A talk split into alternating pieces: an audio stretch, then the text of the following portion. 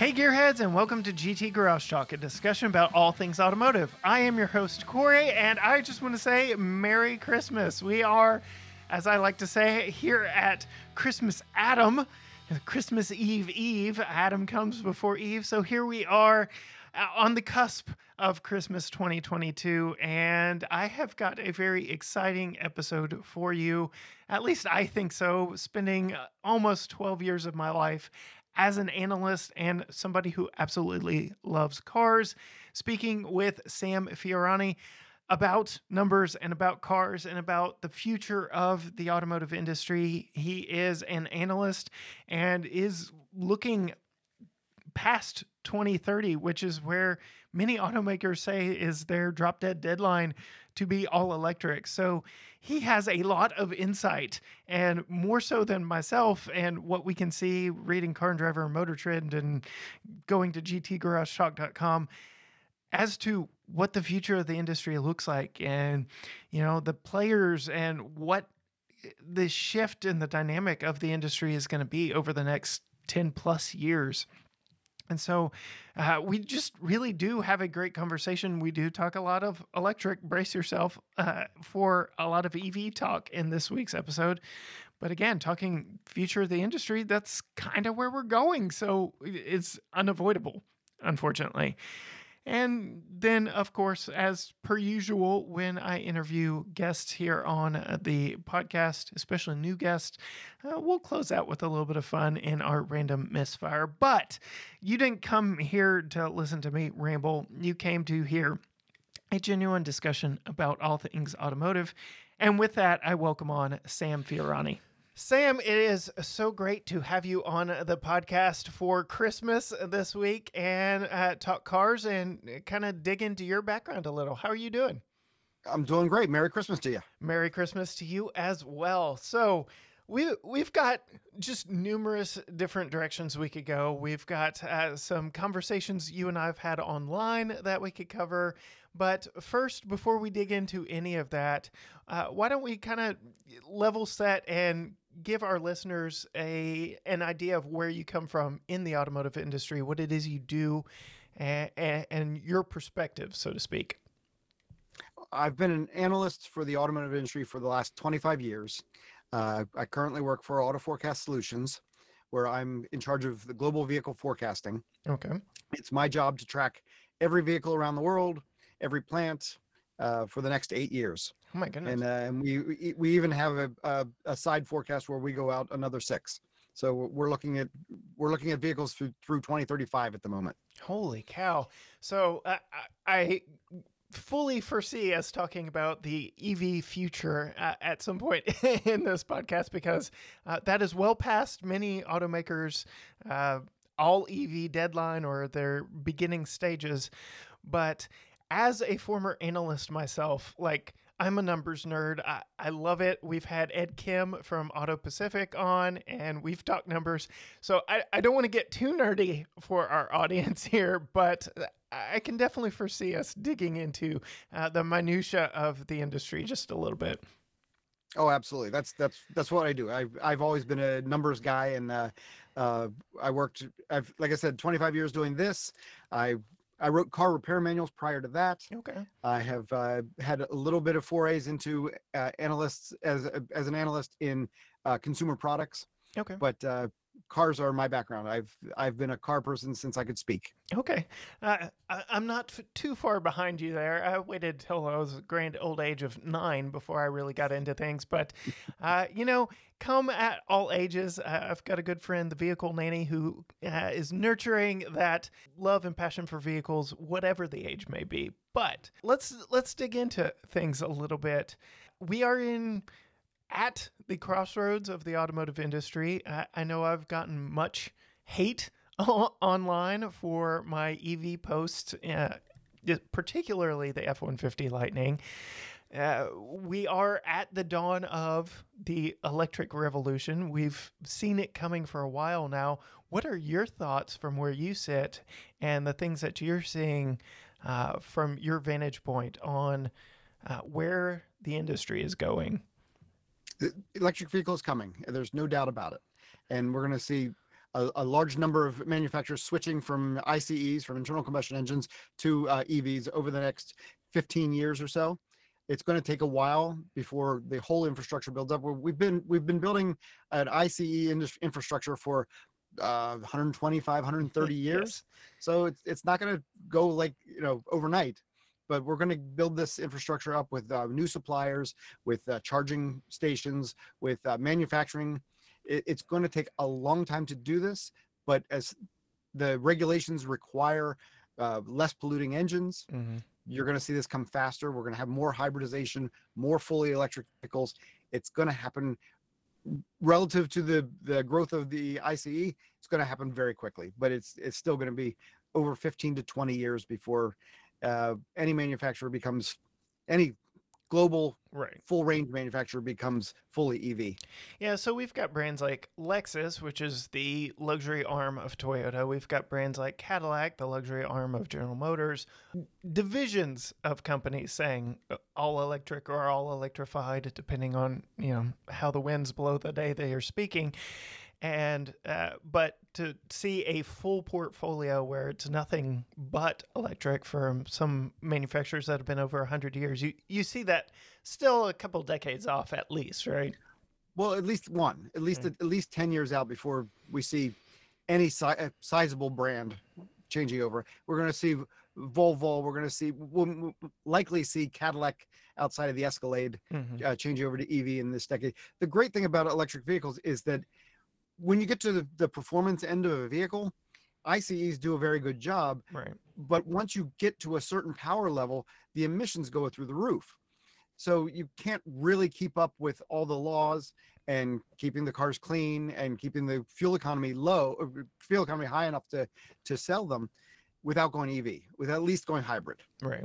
And so we're going to see a lot of these performance brands that you know brands like Ferrari where nobody takes a Ferrari on a cross country tour. Right. So you're going to see companies like Ferrari and, and Lamborghini and and the really high end performance companies switch probably first, uh, completely first. That way, because they can get the performance that you cannot get out of an ICE. You know, how many ICEs can you name that can do zero to sixty in under two seconds?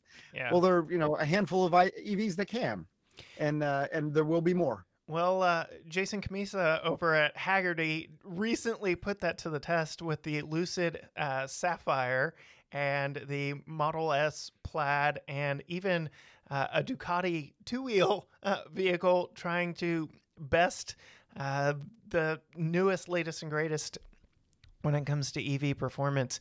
It is getting just a little bit absurd. and the thought that uh, these prices could come down to where, you know, quote unquote, normal people have that level of performance is a little scary to me. I don't know about you, but Oh, absolutely. yeah, no, I, know people that sh- shouldn't even be in like a 400 horsepower internal combustion car, much less something that can do zero to 60 in under two seconds. I, I, I know people who shouldn't be driving a hundred horsepower car. Okay, so you know, I'm I'm all for the autonomous future for other people to drive them Yes. because I want them off my streets. yes. So there are benefits to all of this, a- and it's just all all in how it plays out. Who opts to buy what? But yes, there are absolutely people out there that I'm like, no, no, y- you don't need that. Please stay away, stay clear.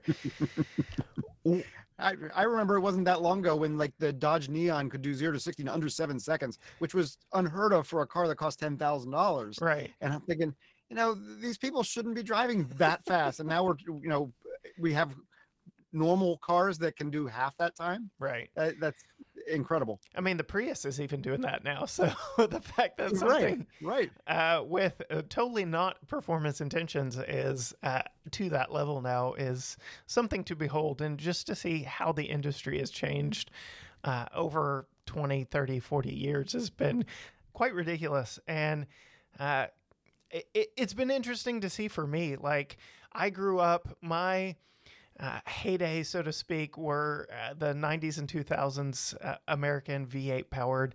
And I remember like five and a half seconds, zero to 60 was like the number. And now, like, that's considered slow by every metric out there. And, and it's just ridiculous. I think we are getting to the point. I know we are getting to the point, especially you know I mentioned the Lucid Sapphire, where uh, the pr- incremental gains for the price that you're having to pay for it are just absolutely ridiculous. But that will trickle down. And uh, the limitations really now are on the tire companies to make Oh, a yeah, tire that absolutely, can yeah. actually withstand all of it. So, yeah, Well, that's, that's the thing about an electric vehicle is it's more digital than analog. Where I, I always consider an ICE more analog, and the the ability of an electric vehicle to sense the road right. more accurately and stay in contact with the road to get every tenth out of that zero to 60 time it, it the potential is is fantastic to, to be able to do that for all four wheels Mhm. to make sure that all four wheels are sticking to the ground and getting you that another tenth another uh, quarter second uh, down the line to zero to 60 or a quarter mile i think the potential is en- enormous but uh, like you said when uh, my my timeline starts with the when the corvette hit 300 horsepower Oh yeah. and that was such a big deal that I you could uh, you know a fifty thousand dollar car at the time was three hundred horsepower. That's amazing. And now you know Toyota Camrys have just shy of three hundred horsepower, so it's it's nothing anymore. Yeah, it's, it's ridiculous. And so uh, that that kind of lends me to like from your perspective, uh, what brands are set up best for this future climate? I know General Motors has kind of taken the let's let current product not not a suffer is kind of harsh word, but more or less rot on the vine, so to speak, for sake of the electrified future. And they've gambled more on future product and kind of let modern product do its thing and run its course. Uh, we've got Hyundai, Genesis, Kia out there, absolutely, in my opinion, killing it with uh, charging technology and just in vehicle technology. But what brand, from your perspective, is really set up best for this new age? You're not too far off on on the future, uh, the future of the ICE. There, there's not a lot of money being invested in brand new engines, and uh, you know transmissions had basically come to 10 speeds Right. and you're not going to go much further than that. You you start losing uh, efficiency after about 10 speeds. So And you've got Um, brands like Ford and GM partnering together to make a 10 speed. That's when you know something's up. and it's like, well, yeah, when uh, when the the DNA of a vehicle is more the engine than the transmission, Mhm. it made sense for companies to to collude on the the things like uh, transmission ge- uh, engineering, and uh, putting a 10 speed in Ford's NGMs. it- It's it makes sense and it costs them less. It makes the the whole product more efficient to build. But as we transition to E- uh, to EVs, uh, the bigger companies are going to be better prepared because they have more money to spend on it. The the Mazdas of the world, the Subarus of the world are going to have to rely on somebody bigger. Mhm. But uh, General Motors, Volkswagen, Hyundai, Ford, these companies have all, all the resources that they could muster to put towards this, and they're going to spend billions of dollars over the next five to ten years to make that first step into making EV plants, uh, generating the the new drivetrains that they need, and then building the battery facilities. Uh, it's gonna it's gonna take a ton of money, but it, the bigger companies will allow the technology to trickle down to the smaller companies. Well, what's been really interesting to me is a quote unquote relatively small player like Hyundai uh, being so far ahead of major players like Toyota and Honda, who kind of got caught looking the wrong direction. Honda decided to partner with GM uh, for the immediate and the foreseeable future, but will be doing their own thing. And then Toyota is just now saying, "Oh yeah, we we better step it up past the Prius. Like there there's got to be more to it than that." So very interesting for the Korean automaker to. Um, re- I, I feel like they've been reading Toyota's playbook for a while now with spinning off Genesis, like Toyota did with Lexus in the '90s. So I don't know. I, I, foresee the future landscape being impacted greatly by brands that saw the writing on the wall, like Genesis. And then we've got Vietnamese company VinFast, which uh, I keep hearing more and more about them. I saw them at LA two years in a row. So interesting stuff on the horizon. Oh, absolutely. And uh, Hyundai's bigger than you think. That just because Hyundai is newer, Mhm. uh, they literally have only been building cars for the last uh, 50, 55 years, right. and their own cars for about uh, 48. I think it was the early 70s when they built the first car. But just because they're young does not mean they're small. Right. They Hyundai between the combination of Hyundai and Kia is uh, in the, definitely in the top 10 of global manufacturers.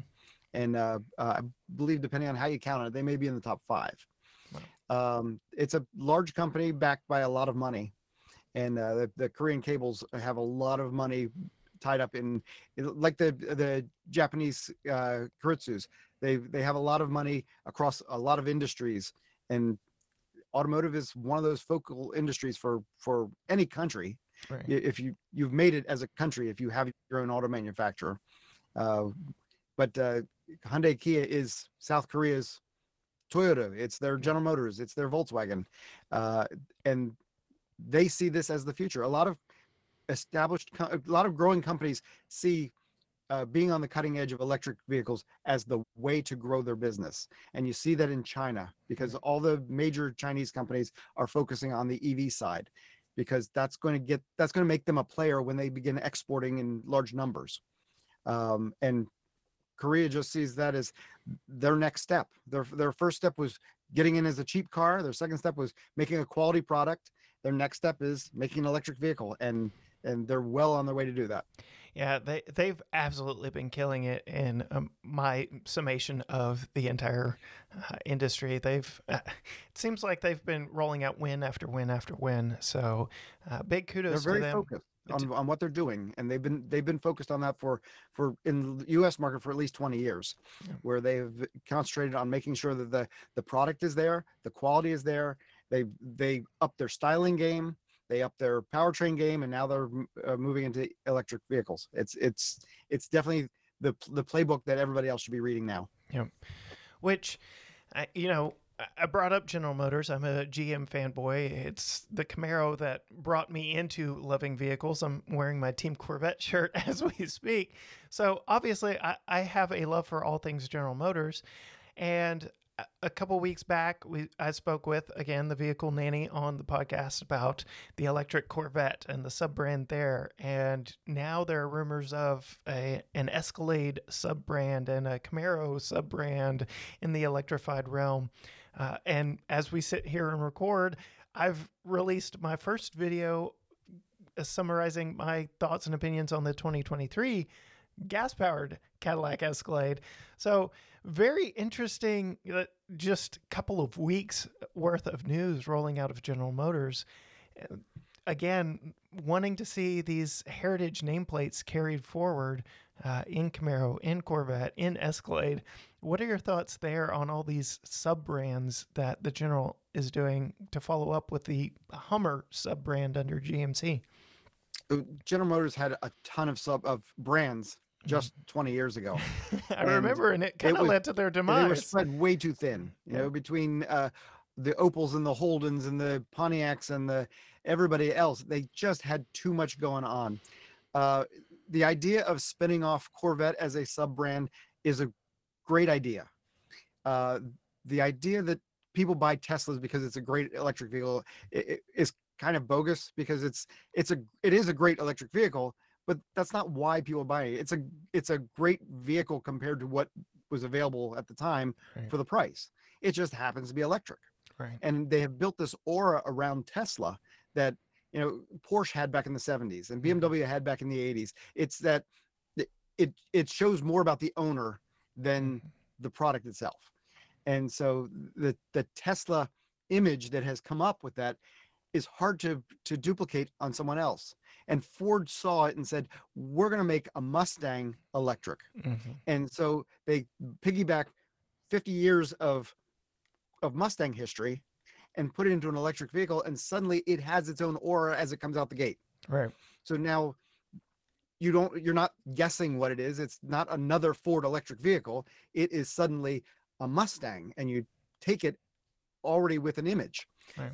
Tesla built its image over the last 20 years and general motors has corvette it's a it's an established image for the last 70 years Right. so if you take that name, which in itself wouldn't likely die off if you did not make it electric. Right. You're there's you're only going to get another decade, maybe 15 years out of an ICE performance vehicle, especially with the performance that's coming up on EVs.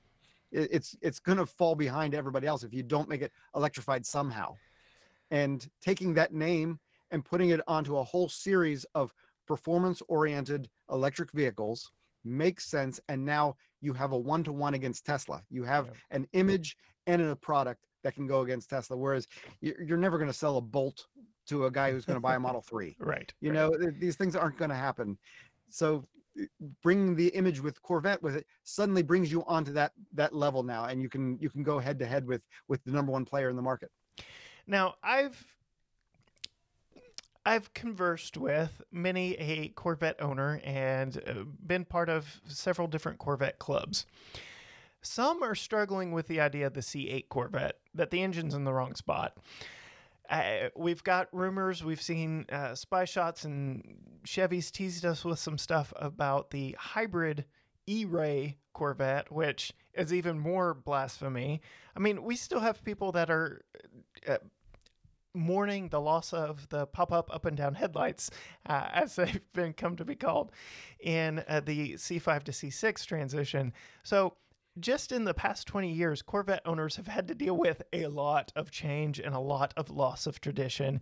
Uh, you and I were talking a little offline about the production of these future Corvettes. You know, Bowling Green is now the synonymous home for the Corvette where they are all made.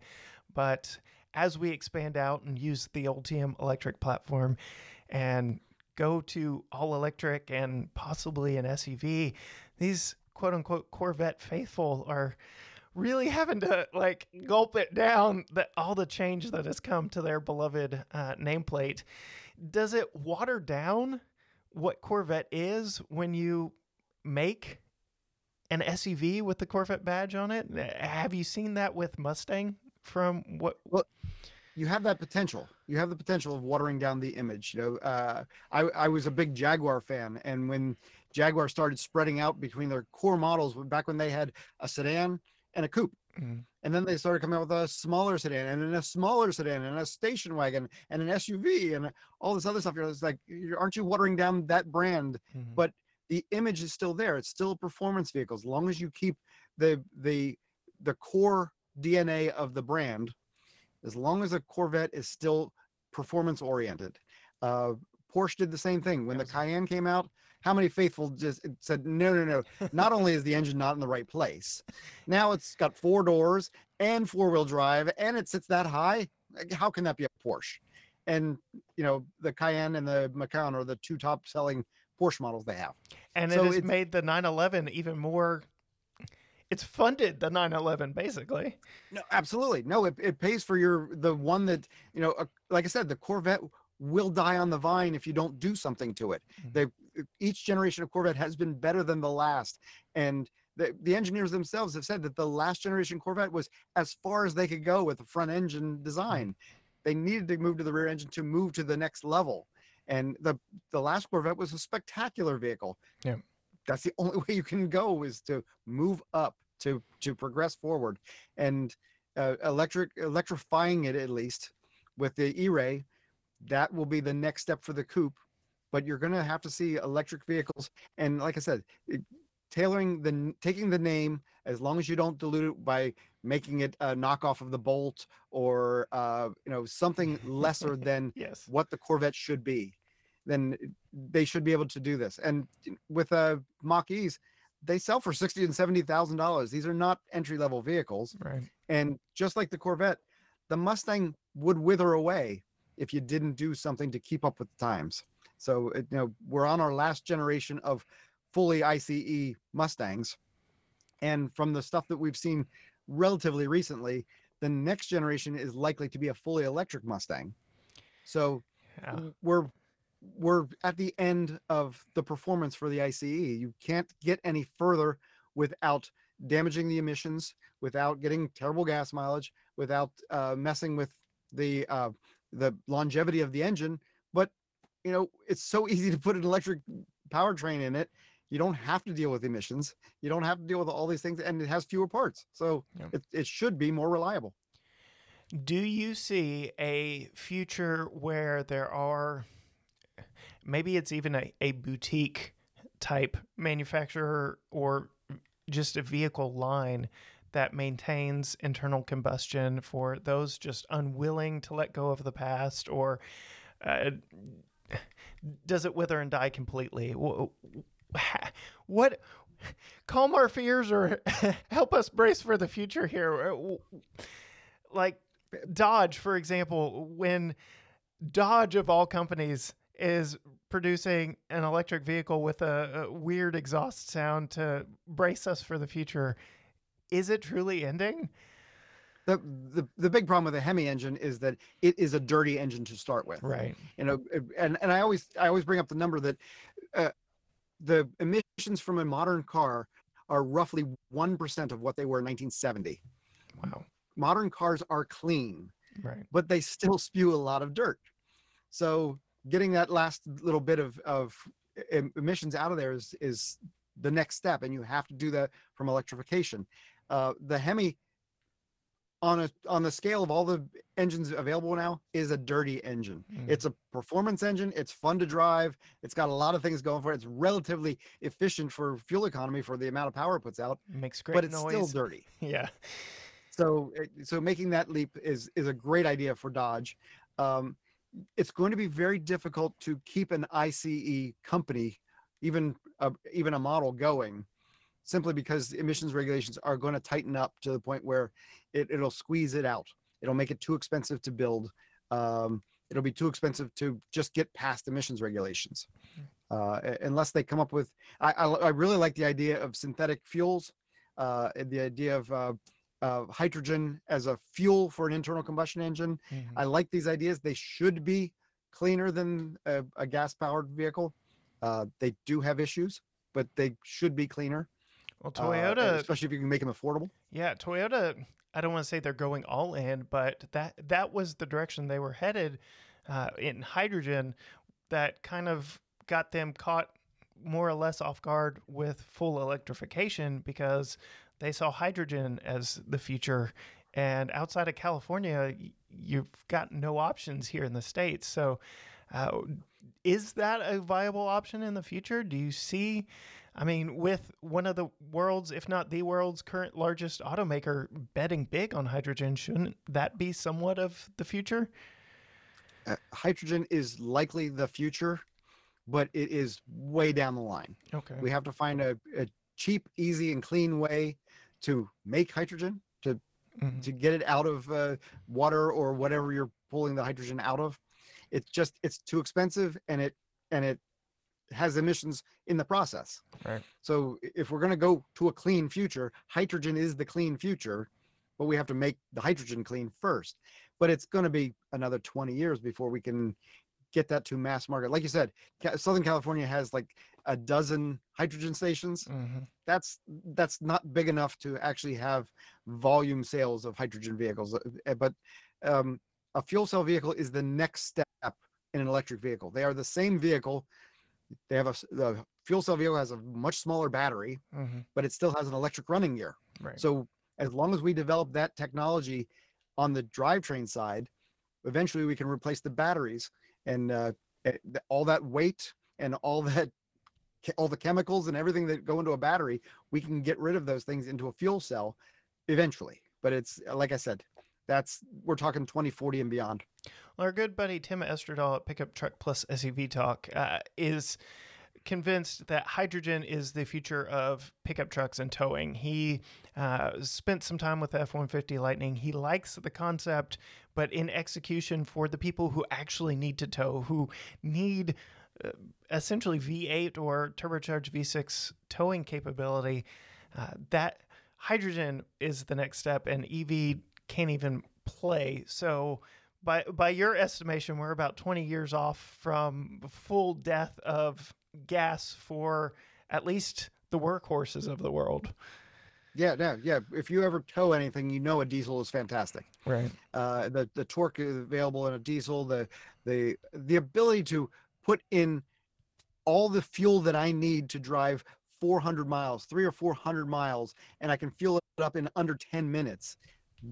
You can't do that with a battery. You know, you Right. I can get a couple hundred miles in half an hour, Right. but I'm not going to get I'm not going to get the range to to long haul carry goods right. in a electric vehicle quickly and hydrogen is the way to do that if i can put hydrogen into my vehicle at about the same time it takes me to fill the diesel that's a great step forward from uh, from taking you know a couple of hours to get a full charge of, of batteries Yeah. to long haul a, a, a semi Well, we've talked a lot about what you foresee and what I foresee and kind of the writing on the wall for the future. But uh, from a personal perspective, what excites you in the industry now? I know, as you mentioned coming on, you look six to eight years in the future.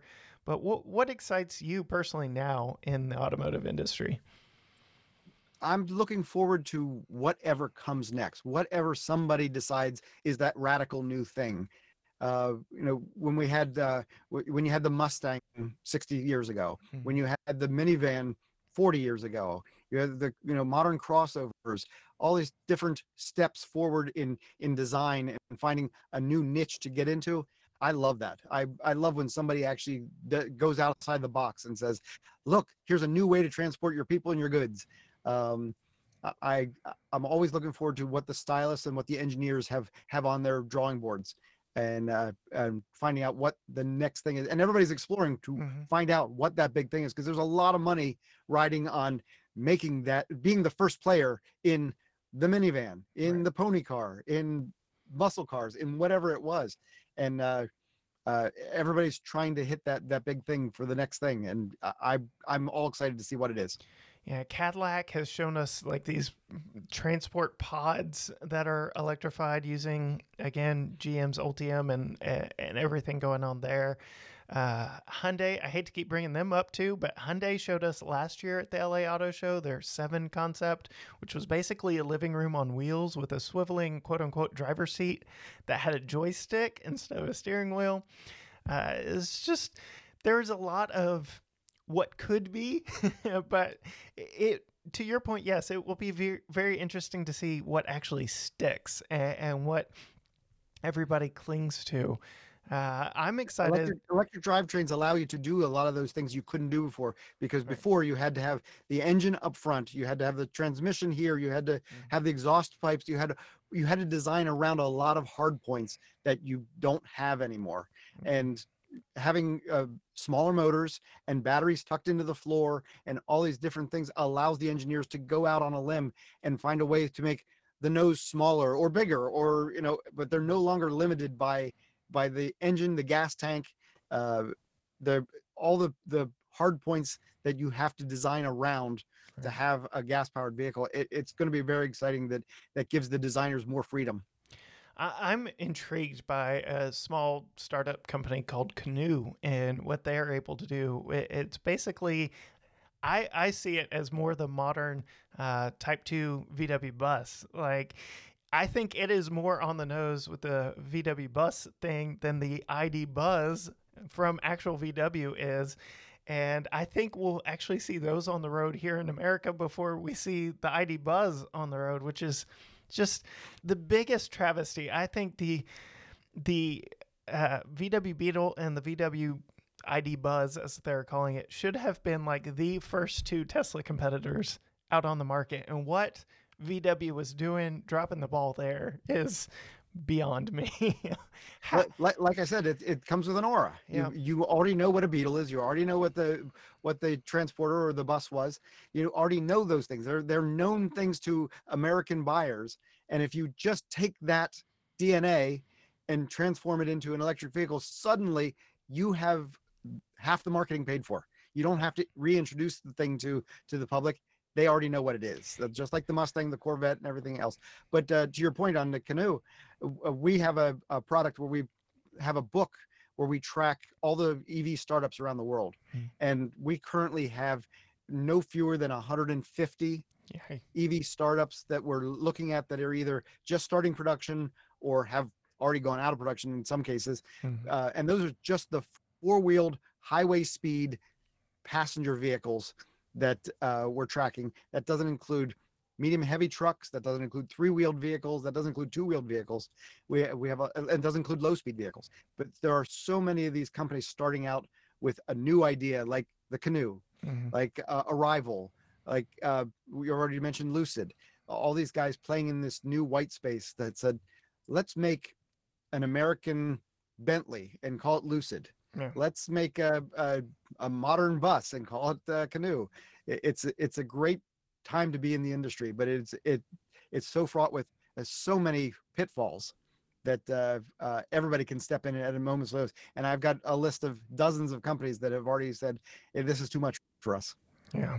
Uh, it, it will be interesting to see, like, put it, this in a time capsule and see where we are 20 years from now and who's still standing, uh, who rose up from nowhere to uh, surprise everyone, and just kind of where the industry has gone and is going. Yes, it is a, a- an absolute exciting time. It is a little bit sad. I, I will always lament uh, the replacement of a good sounding V8. Uh, it's there's just there's no replacement for displacement. I, my, my project car is an MG midget, so Okay. you know I, I'm I've got a little tiny sports car with a tractor engine under the hood, and uh, and that is that is the sound I'm used to. Yeah, yeah. And we all have these things that are just tied to our memories. I I can tell you a, a GM V8 uh, on startup without hesitation. I can tell you a Ford V8 on startup without hesitation. But uh, A classic Chrysler starter. That's my sound. yeah, That the old my my father was a police officer, and so we always had a, a, a unmarked police car in our driveway, and the sound of that starter Mhm. of a late '70s, early '80s Chrysler V8, uh, it, it it holds a place in my heart, and I can I can still hear it in my head. Yep. But, you know, we joked before we started recording. My son, uh, four years old, about to be five, you know, he drives uh, his quote unquote electric Jeep and his Power Wheels or whatever off brand it is. He, he's not going to know any different. He, that that is normal for him and will be the norm by the time he turns 16. Granted, his gearhead dad will uh, introduce him to all the good things of yore, but Yeah. his generation knows no different. I mean, I grew up, Power Wheels were a thing, but then you got gas powered and it made vroom noises and went a whole lot faster. but it's just going to evolve for him. And like he already knows one pedal driving because that's all there is in that car.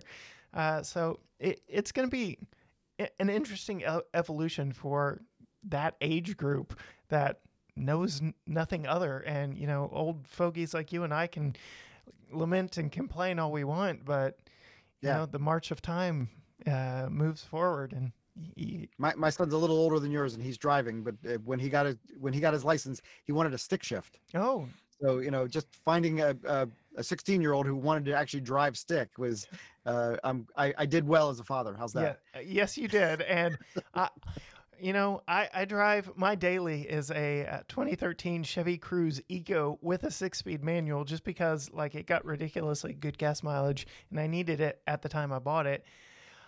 I, I'm going to do whatever it takes to keep that thing living until he turns 16 just so he can learn how to drive a stick and uh, hi- my wife can't even drive she will learn in that car. I hold me to it. She will learn in that car but or something better who knows?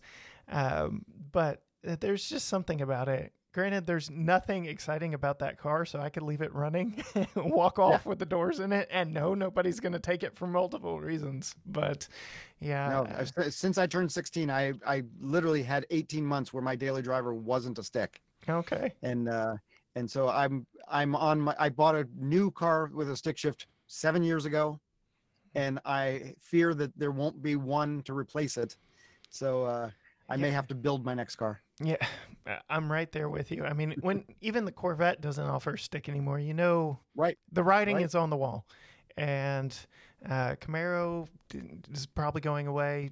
There's, No, the the worst sign was when Porsche and Ferrari mm, got away from that. When when you have to buy an when you either have to or you're forced into buying uh, an automatic Ferrari, even mhm, if it's an F1 transmission, it still ha- does not have that pedal. right. And uh, I, I that's that was that was the beginning of the end for me. I, I drove an early 90s Diablo, which was an experience unto itself. And just. The, it's a ridiculous vehicle all, the way around, but the connection you have to it instantaneously by having to learn the three pedals and the weird dogleg five speed gated transmission is uh, there's a connection will never be formed like that in an EV. It, it's just you get in it and you go. You can already do the best you can do in it by mashing the pedal. And well, there's there's my problem with EVs mm. is that I, I don't see enough uh, character mm-hmm. in them. I mean, they're fantastic cars. They're quick. They're quiet. They're smooth. Uh, you're you were talking. We were talking about driving the Lightning. Uh, I drove a Lightning a few months ago, and the thing that annoyed me most about the Lightning was the loudest noise, and it was my hand sliding across the steering wheel. you know, the the engine sound, the way it drives, the way the transmission mm-hmm. shifts is all part of the character of the vehicle. Yeah. And when you take all those things away, you're you're muting the character of the vehicle. And so I I can't really tell you the difference between multiple EVs that I've driven. That you know, why does this one better? Um, it was it was a tenth quicker. Right. That's why it was better. It had a little bit more room inside, but I can't tell you that I enjoyed driving one over the other. I will say I, I have two EVs that really stick out to me, and they're both in the luxury space, and it's because they're in the luxury space, and that's the Genesis GV60. Loved that thing. Would buy one now if I could. Uh, mm-hmm. and then one I had very recently in the uh, Mercedes Benz EQS SUV.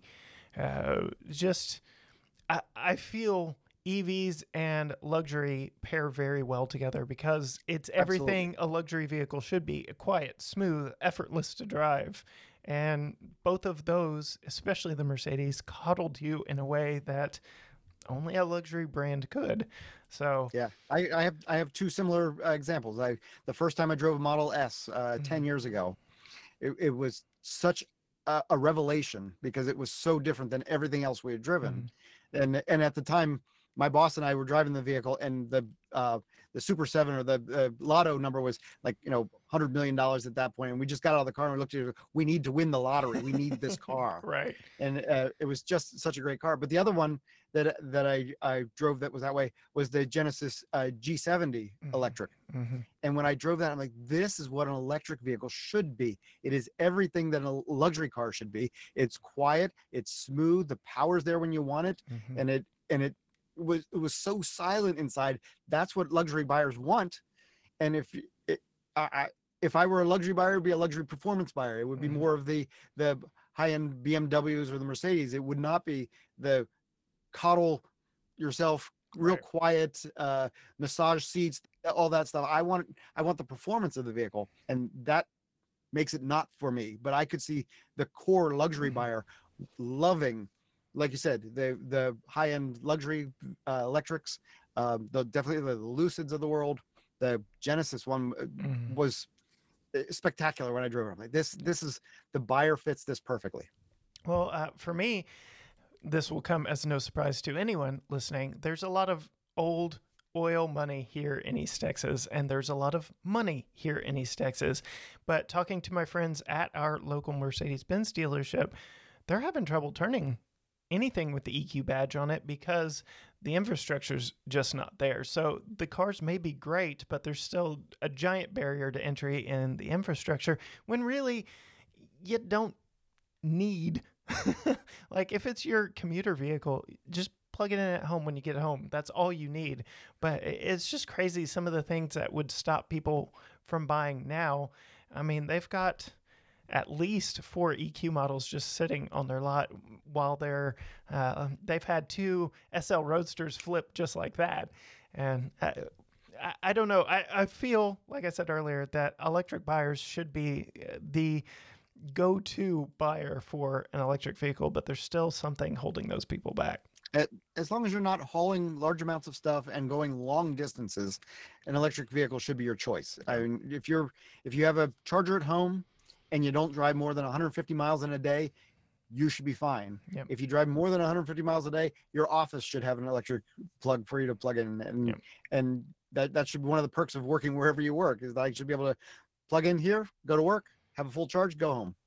I I found it interesting with my 70 plus year old parents started talking about the idea of an EV being their next vehicle and I'm like you absolutely should. It it just it works. Uh, I, but I, I don't think they will give into it. They're still having a hard time. My dad, especially, trying to swallow the hybrid pill, much less full EV. So we'll we'll see where that goes. They've got nothing but uh, time as they look for their next vehicle. But uh, it, it's interesting to watch their buying process. I, I, Definitely like, an interesting time to be in the industry. Yep, and I spent like I said, uh, and I've told many times here on the podcast, over 11 years in the grocery industry as an analyst, and the decision tree uh, that customers go through for different products is wildly different. While price may be the leading uh, decider on one type of product, uh, quality might be another, or quantity might be another. So when it comes to vehicle buying, just watching everybody's decision tree is so interesting to me. And that is somewhere where I could absolutely get lost in the numbers and uh, seeing the decision tree for EVs, for SUVs, for uh, three row SUVs versus two row SUVs versus sports cars versus. Uh, yeah, I could nerd out over that forever. oh, absolutely. Absolutely. Well, yeah, we we, we produce a, a, couple newsletters that we we put out all the time on the industry, and and the people who like you geek out on the numbers just love our analysis of of whatever it is, and I enjoy coming up with. Uh, we do a special report every month, and I I get free reign to come up with whatever I see in the industry that's mm-hmm. going on, and write something on that one. So uh, our, of course, our next issue will be how did 22 wrap up and what we're looking forward to in 23 and beyond but in the past, you know, we've done uh, outlines of. We did one of VinFast. Mm-hmm. We're do, we did one on Scout. Uh, all these different companies that are just coming to the market that people want to know about, and why are they important to you? Why why do you care? And just digging into the numbers to figure out why anyone should care about Scout. Yeah, is uh, is very interesting to to to bring to to the front and tell somebody else.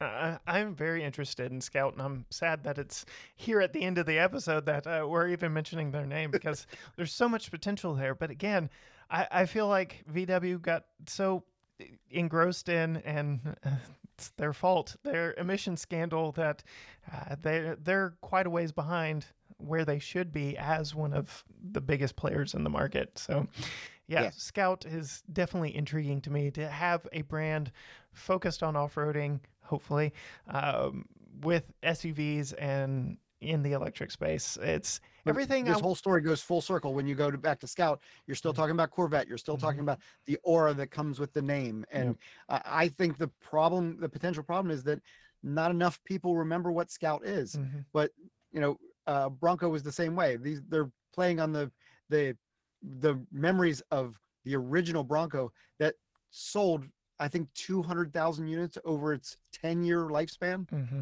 I, there weren't enough people to buy them that they should be a hit today, but that Ford catered to the right market and and brought out the right product and it and they're doing fantastic. I, I swear the in the first year and a half they sold more of the new Bronco than they did of the first generation completely. Yeah. So I mean they did a very good job. Yeah, and I could go on forever about how uh, misnamed the Blazer is. Uh, I think the Blazer EV should have been the Nomad, and that would have been an almost instant hit. Uh, and you know, bring in Tim Allen to help uh, promote the dang thing. And yeah, there's just uh, anyway, anyway, let's pivot now into a seg- segment I like to call random misfire. And uh, we've spent a lot of time talking about EVs, and the random misfire nomenclature may not hold up much longer, but we'll, we'll see how it goes. But I've got a list of 20 ish questions. I will pick eight because, as I mentioned earlier, eight cylinders should be under the hood of a proper performance vehicle man, this episode is really dated this segment, but um, th- they're this or that fun questions, just kind of learn you a little bit more based on what I've learned about you so far. And we'll just kind of end with a chuckle here. And uh, oh my goodness, I- I've got to start off with this one. I ask everybody that comes on the podcast do you name your vehicles? I- I have trouble naming the vehicle. I I, I have a, an affinity towards my vehicles, Mhm. but I just I really haven't been able to put a personality on the vehicle. I love them more than anything else I own, Mhm. but I I, I just never, I've never called this one Stella. Yeah. You know, I just can't say that's the name of, of her. Yeah, and, and to your point about uh, losing a little bit of personality with EVs, I, I only foresee that becoming more of a problem with electric vehicles, uh, based on the way things are going. Uh, the other way around, it could be that that, you know, with the electronics that come in the vehicle, it has more of a personality to the person inside it, and you may actually converse with your vehicle and name her or him. Yes, uh, I will say, uh, trying to do what I do while driving the Mercedes EQS, uh, I had to catch myself and how many times or how I said Mercedes because the trigger word is "Hey Mercedes," and uh, she butted in a few times during the review. Uh, You, you never realize how close Lexus is to uh, a name of a particular uh, uh, device mhm. until you're walking around talking about cars and it starts going off and and trying to answer your questions. Lucky for me, I, I'm in well embedded in the Apple ecosystem, and until Apple unveils this car that has been rumored for over a decade, um, I, I have no worries triggering any of my devices talking to or about cars. Huh? Let's see here. Oh, there's so many good ones that um, mm, mm. Uh, off-road or on-road. What is your preference? I have I have been because I've been doing this for so long that I have been uh, allowed the chance to drive some great off-road vehicles. I went to Jeep 101 20 years ago. I, I got a lot of training off-road, but uh, I'm a racer at heart. I've I've autocrossed for years. Uh, I've tra- taught my son how to autocross, so now he go karts. Nice. Uh, it's it's definitely on road. Okay, okay. It- It's one of those things. You were wanting to win the lotto to buy a Tesla. I want to win the lotto to build my own on-road, off-road motor park where I, I, I don't have to choose. It's like, what car do I want? What do I? What experience do I want right now? And hop in it and go. So No, no, I, I'm building a, a track in my backyard to to do uh, uh, 100 miles an hour around the the property. yeah, So all it's right. going to be on road. Okay, okay. Uh, lucky for me, I, I do have a very good off road park within an hour's drive. It's finding a- place to really stretch the legs of these powerful EVs that uh, I, I've had a, a little bit of a trouble with. I've got um, Eagles Canyon Raceway about three hours for me, but that's just a little bit too far. Um, oh, here's a good one, especially in on the analyst uh, side of things. Do you prefer color or grayscale? For Your paint color of your vehicles. I, there are some spectacular colors out there. Mhm. Unfortunately, dealers don't carry them. Mhm. So when I see them, I'm like, look at that car. But when I buy one, it ends up being whatever they have on the lot. So my car is a deep charcoal gray. Yeah.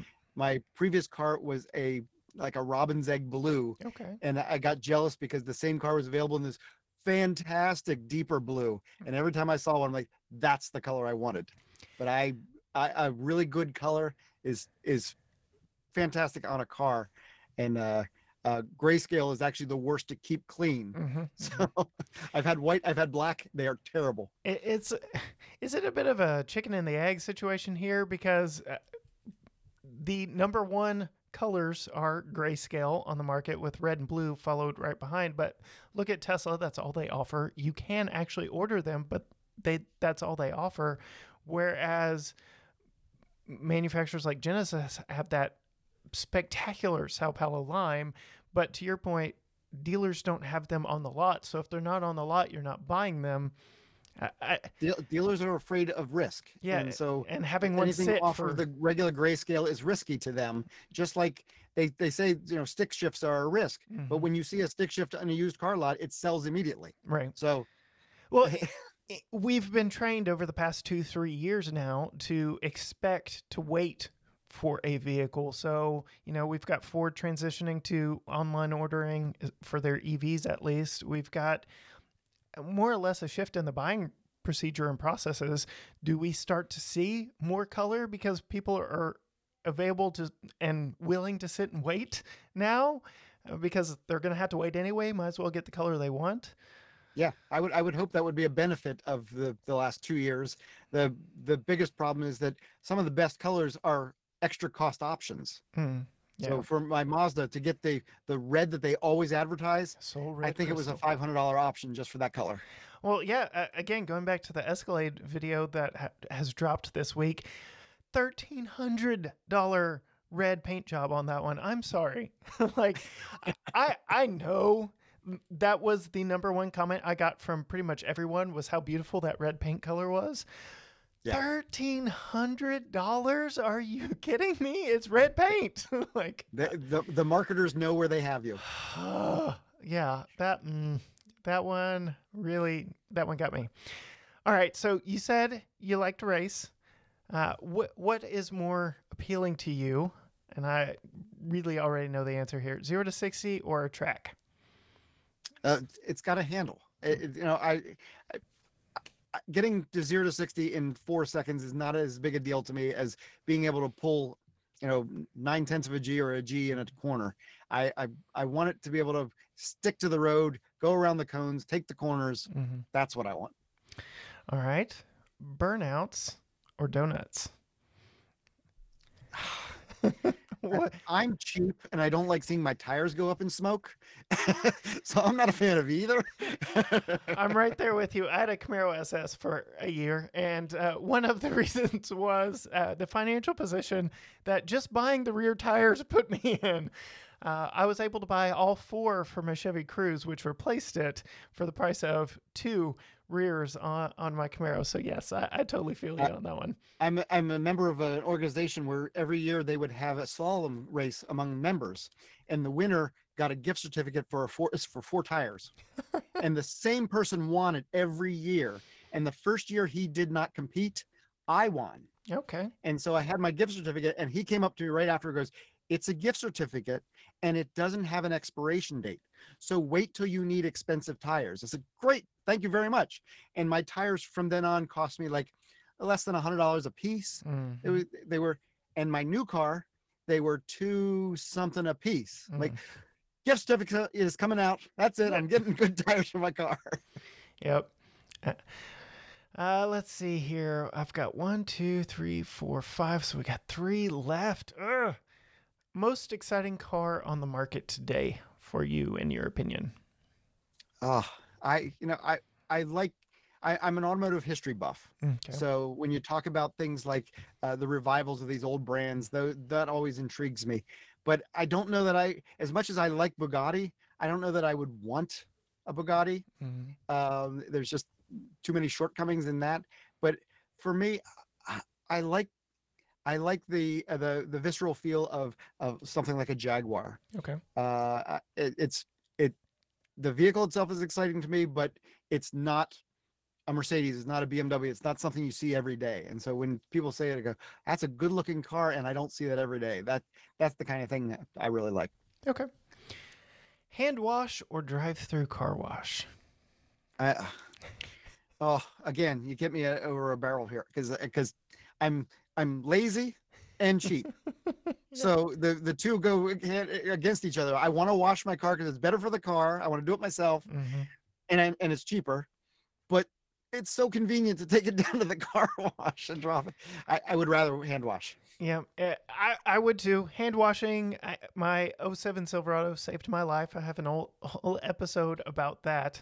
Um, but yes, um laziness, time now, especially with a four year old in the house, uh, saying I'm going to go spend an hour hand washing a vehicle just doesn't quite fit the way it did when I was, you know, 20 years old. So, And and there was something entertaining when you have a little kid and you go through the car wash, the automatic car wash, and you Mhm. just put them in there.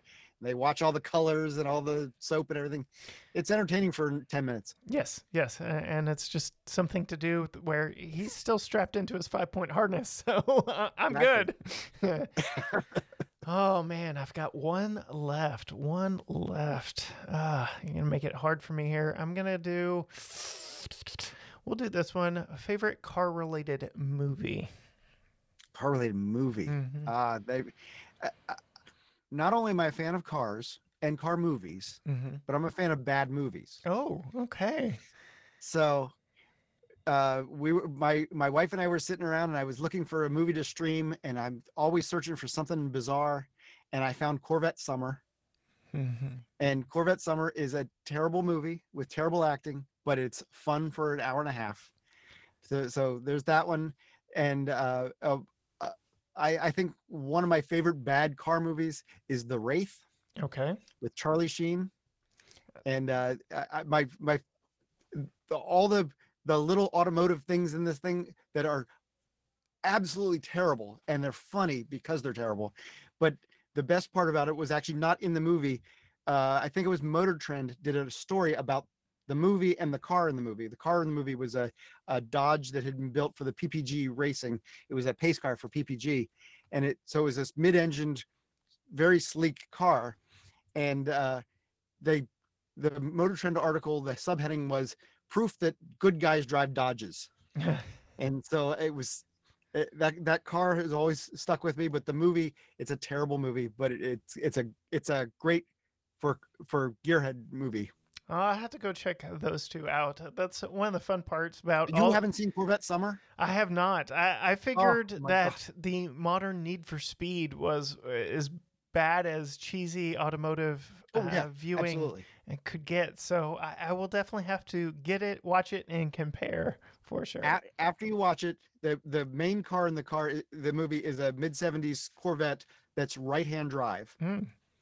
and they actually built the car and it still exists you can find it online but when you find it online look for the detail pictures because they did the cheapest right hand drive swap on this car Oh, it literally has a, a steering column that goes through the firewall and a chain drive to the original drive the steering shaft down the other side of the engine Oh, it is boy. the funniest thing to see in in in pictures Oh my goodness. Well, uh, Sam, I, I do thank you. We could talk for hours more about all things automotive, but I thank you so much for joining with me. I know you said a lot of what you do, your business is in business to business uh, reporting, but where could people find you? Where uh, could we learn more about you or at least kind of keep up with your escapades? yeah if, if you're interested in the automotive industry I, i'm active on linkedin and uh, i have a, a space on twitter so it's my name sam fiorani in both cases. Uh, but if you like uh, automotive history i sit on the board of the boyertown museum of historic vehicles in boyertown pennsylvania. So if you find yourself driving around eastern pennsylvania please stop by the museum. It's a museum full of cars built in pennsylvania and we have a subset of electric vehicles that happen to be in that going back over 100 years. Interesting. uh, and and if you're in a newsstand, uh, collectible automobile every so often runs my articles. All right. Well, I again thank you so much. I will put links to your Twitter and your LinkedIn down in the show notes uh, for those that are interested. But thank you so very much, and you have a wonderful and Merry Christmas and Happy New Year.